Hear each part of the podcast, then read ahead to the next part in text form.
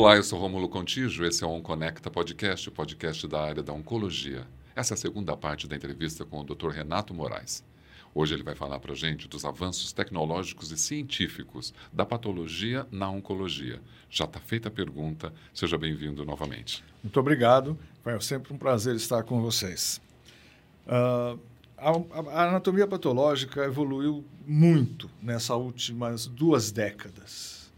Uh, eu diria que é, o nosso sistema de fazer lâmina, por exemplo, ela, ele tem mais de 150 anos e é feito quase da mesma maneira. Alguns aparelhos melhoraram, algumas lâminas melhoraram, mas uh, a introdução da imunohistoquímica, que analisa proteínas do, das, das células, dos tecidos, dos tumores, esse, esse avanço foi fantástico. Ele começou a aparecer mesmo na rotina do, do patologista na década de 80 e foi um, uma, um avanço fantástico. Não é? a, a gente não tinha ideia do volume de informação que a gente podia obter com a imunohistoquímica. A definição de vários tumores que antes a gente achava que era um tumor só e nós descobrimos que eles eram vários tumores diferentes. Não é? E nesses últimos dois, nessas últimas duas décadas, uh, a, a, a, patologia molecular, nós passamos, nós avançamos em cima não mais de proteínas, mas nós estamos agora vendo moléculas. E, e realmente é, é, um, é mais um avanço fantástico com a, a, gente tem hoje a assinatura dos tumores, né? Os tumores hoje têm uma assinatura genética a gente consegue identificar os tumores através da patologia molecular. E isso uh, traz um benefício fantástico para os pacientes. E eu posso imaginar você que tem uma formação em 1976, esse, todo esse avanço tecnológico que você acompanhou, deve ser muito rico, né? Você perceber que naquela época você tinha uma solução e hoje já você já tem a imunohistoquímica que quando que se imaginava que naquela época você teria esse avanço?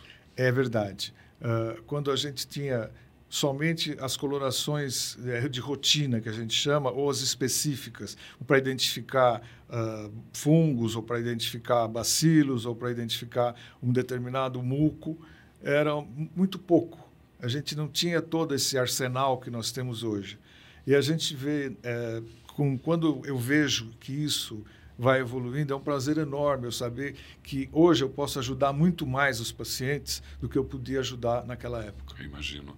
Você como um pesquisador né, na área da patologia oncológica, por exemplo, como que isso, como que pode impactar no tratamento do câncer no futuro essa essa essa relação de pesquisa? Uh, ele já impacta hoje, né? Mas vai impactar cada vez mais. Hoje, uh, eu através da patologia molecular, eu consigo identificar uh, o tumor precisamente. Eu digo, esse tumor produz tal proteína e esse tumor pode ter um tratamento através de uma droga alvo que vai combater essa proteína ou que vai combater esse erro genético que o tumor tem. Então, se o tumor tem um erro genético, eu consigo, através da pesquisa da, da área farmacêutica, localizar uma molécula que vai entrar nesse circuito e vai impedir que o tumor, que essa célula se reproduza e transforme-se num grande tumor, ou dê metástase, por exemplo. Então, Uh, esse avanço é fantástico. E o mais incrível é que você já responde uma outra pergunta, porque então a patologia, o seu trabalho, influencia demais o tratamento de uma pessoa com câncer. Sem dúvida. O, o, o patologista hoje ele está no centro da decisão de qual, qual conduta vai ser tomada com o paciente com câncer. Você acha que a patologia oncológica, os avanços estão melhorando a questão dos diagnósticos, do tratamento de câncer? Você acha que tá, essa evolução ela é real? Não, sem dúvida. E hoje nós temos vários recursos, além da patologia molecular, a imunohistoquímica, que eu já falei antes. Hoje a gente tem recursos de patologia digital. A patologia digital é quando você usa recursos digitais, não é? de recursos de software para identificar melhor uma célula ou tumor. Eu posso fazer uma contagem de mitoses, por exemplo, num tecido muito mais rapidamente do que eu fazia antes. E a, isso auxiliar a, junto com a inteligência artificial é fantástico, porque a inteligência artificial ela me ajuda a dirigir esse diagnóstico. É, eu, eu, existe uma frase que eu gosto muito de, de, dizer que é uma frase do Dr. Fernando Soares, que foi a primeira vez que eu ouvi, é um eminente patologista, e ele disse que a, o, a inteligência artificial não vai substituir o patologista, mas o patologista que não usar a inteligência artificial vai ser substituído. Então, nós precisamos acompanhar todos esses avanços. É, é uma, uma necessidade da, de, todas as, de todas as especialidades, mas da anatomia patológica, sem dúvida. E essa tecnologia vai poder auxiliar bilhões de pessoas, na verdade. Sem dúvida. Hoje já existem programas uh, de, de, patologia e utilizando a inteligência artificial para tumores de próstata, para patologia renal, uh, principalmente das glomerulonefrites. Ou seja, hoje a gente tem muita informação já vindo da patologia uh, digital. E cada vez mais nós vamos ter isso associado à inteligência artificial. Olhando para o paciente, como que ele consegue se beneficiar dessa questão da patologia oncológica durante o tratamento que ele está exercendo? Rapidez do, rapidez do diagnóstico. Precisão. Hoje, a gente tem cada vez mais um diagnóstico rápido e preciso.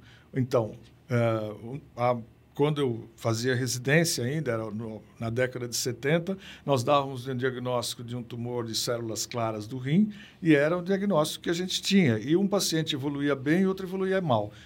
Mas era mesmo tumor, a gente olhava, olhava e não conseguia diferir um do outro.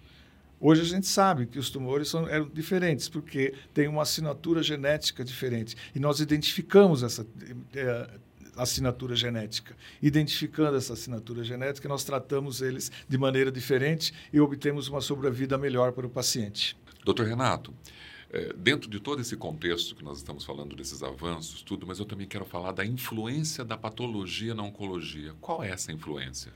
Bom, eu posso falar para você do laudo que a gente envia para o oncologista. Esse laudo tem, ele tem várias características. A gente tem protocolos para fazer esse laudo.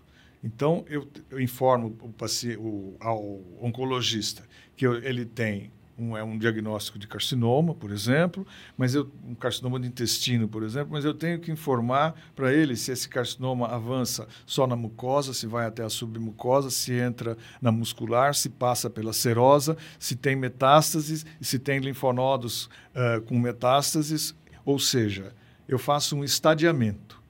E esse estadiamento é, é o que me é, dirige o tratamento do oncologista. Então, pelo estadiamento, que pode ser grau 1, grau 2, grau 3, como o 4, ele sabe qual é o tipo de protocolo que vai ser inserido no tratamento desse paciente. Isso é uma das etapas. É? é? incrível isso, como a, a patologia está associada né, e influencia em todos os estágios, onde você chega a um resultado muito mais é, preciso, né? É, é, uma contribuição incrível. Sim. Falando da questão dos cuidados pré-analíticos, como que é o resultado final? Ou como estamos hoje tá. com os resultados do, do, dos cuidados pré-analíticos? Ah, eles têm uma importância muito grande. Eu preciso ter uma amostra muito bem preservada para que eu possa fazer os, os exames de imunohistoquímica e de patologia molecular e dar uma boa informação para o oncologista, um diagnóstico preciso. Mas a, o pré-analítico é importantíssimo. Eu preciso que a amostra seja fixada em formol tamponado a 10% volume a volume ou a 4% uh, eh, de concentração, né? mas tamponado a 7%. E essa amostra vai chegar para mim a tempo que eu possa processá-la. Se ela ficar muito tempo nesse formol, também prejudica. Se ela ficar pouco tempo, também. Então, uma biópsia de mama tem no, pelo menos 6 a 7 horas de fixação ideal. É, mas ela pode ficar um pouco mais. Mas ela não pode passar muito tempo. E ela tem que chegar ao laboratório a tempo que eu consiga colocá-la em processamento dentro do, do aparelho em menos de 72 horas. Esse é o, é o melhor tempo adequado para que eu tenha bom, boas amostras para fazer um bom exame uh, de patologia molecular e de imunopatologia. Realmente, é, e de, eu preciso trabalhar também dentro do laboratório com, com um material muito bom. Ou seja, eu preciso ter uma parafina pura. Antigamente, a gente colocava cera de abelha na, na, na, junto da parafina, porque facilitava o corte e tal, mas eu não posso fazer isso mais de jeito nenhum, porque a anatomia patológica, hoje, ela vira molecular. E como ela é molecular, eu vou fazer VDNA. E o mel, a cera de abelha, também tem DNA tem proteínas, tem outros elementos estranhos que vai me prejudicar quando eu for ver as moléculas, quando eu vou ver, fazer a análise molecular desse tecido. Então a parafina tem que ser pura, o formol tem que ser tamponado, eu tenho que usar bons equipamentos, eu tenho que ter uma lâmina muito boa. Isso tem que me ajuda, isso me ajuda muito a dar o diagnóstico. Então os cuidados pré-analíticos são imprescindíveis. Então, além de, de, de ser a fixação, tem que ser colocado, retirado do paciente, tem que ser colocado imediatamente no formol, para que a fixação seja precisa. Então, a, a gente tem um cuidado muito grande. A, a Sociedade Brasileira de Patologia tem feito um, um trabalho muito grande com todos os, os, outros colegas de outras especialidades e também entre os patologistas sobre os cuidados pré-analíticos. Como eles implicam no resultado final de tudo, né? Exatamente. Como eles são necessários e imprescindíveis. Perfeito. Para fechar esse oncopapo, qual a diferença da patologia da década de 70 para a patologia atual? A patologia uh, da década de 70 era, era pictórica, eu diria. A gente olhava lâminas e, e via desenhos a gente tinha que guardar isso como desenho. Hoje, ela, a patologia está se transformando em algoritmos. E isso está nos trazendo muito benefício, tanto para o patologista, que consegue identificar mais tumores, como para o paciente, que pode ter seu tratamento através de drogas-alvo, que vão diretamente tratar aquele tumor, e a medicina personalizada, o tratamento de câncer personalizado. Então, evoluiu demais. Eu queria agradecer realmente, genuinamente, sua participação. A sua história é incrível. Ela contribui para o mundo, para as pessoas viverem mais saudáveis e melhores. E o OnConecta é, tem uma honra de recebê-lo aqui. Eu agradeço muito a oportunidade de falar com o todo o público do, do Conecta, né? Exato. E fico muito satisfeito de poder contribuir com vocês. Muito o obrigado. nosso podcast está sempre aberto, ok? Ok, obrigado. Esse foi o OnConecta Podcast falando com o médico patologista Dr. Renato Moraes. Segue a gente nas principais plataformas digitais e até o próximo OnConecta.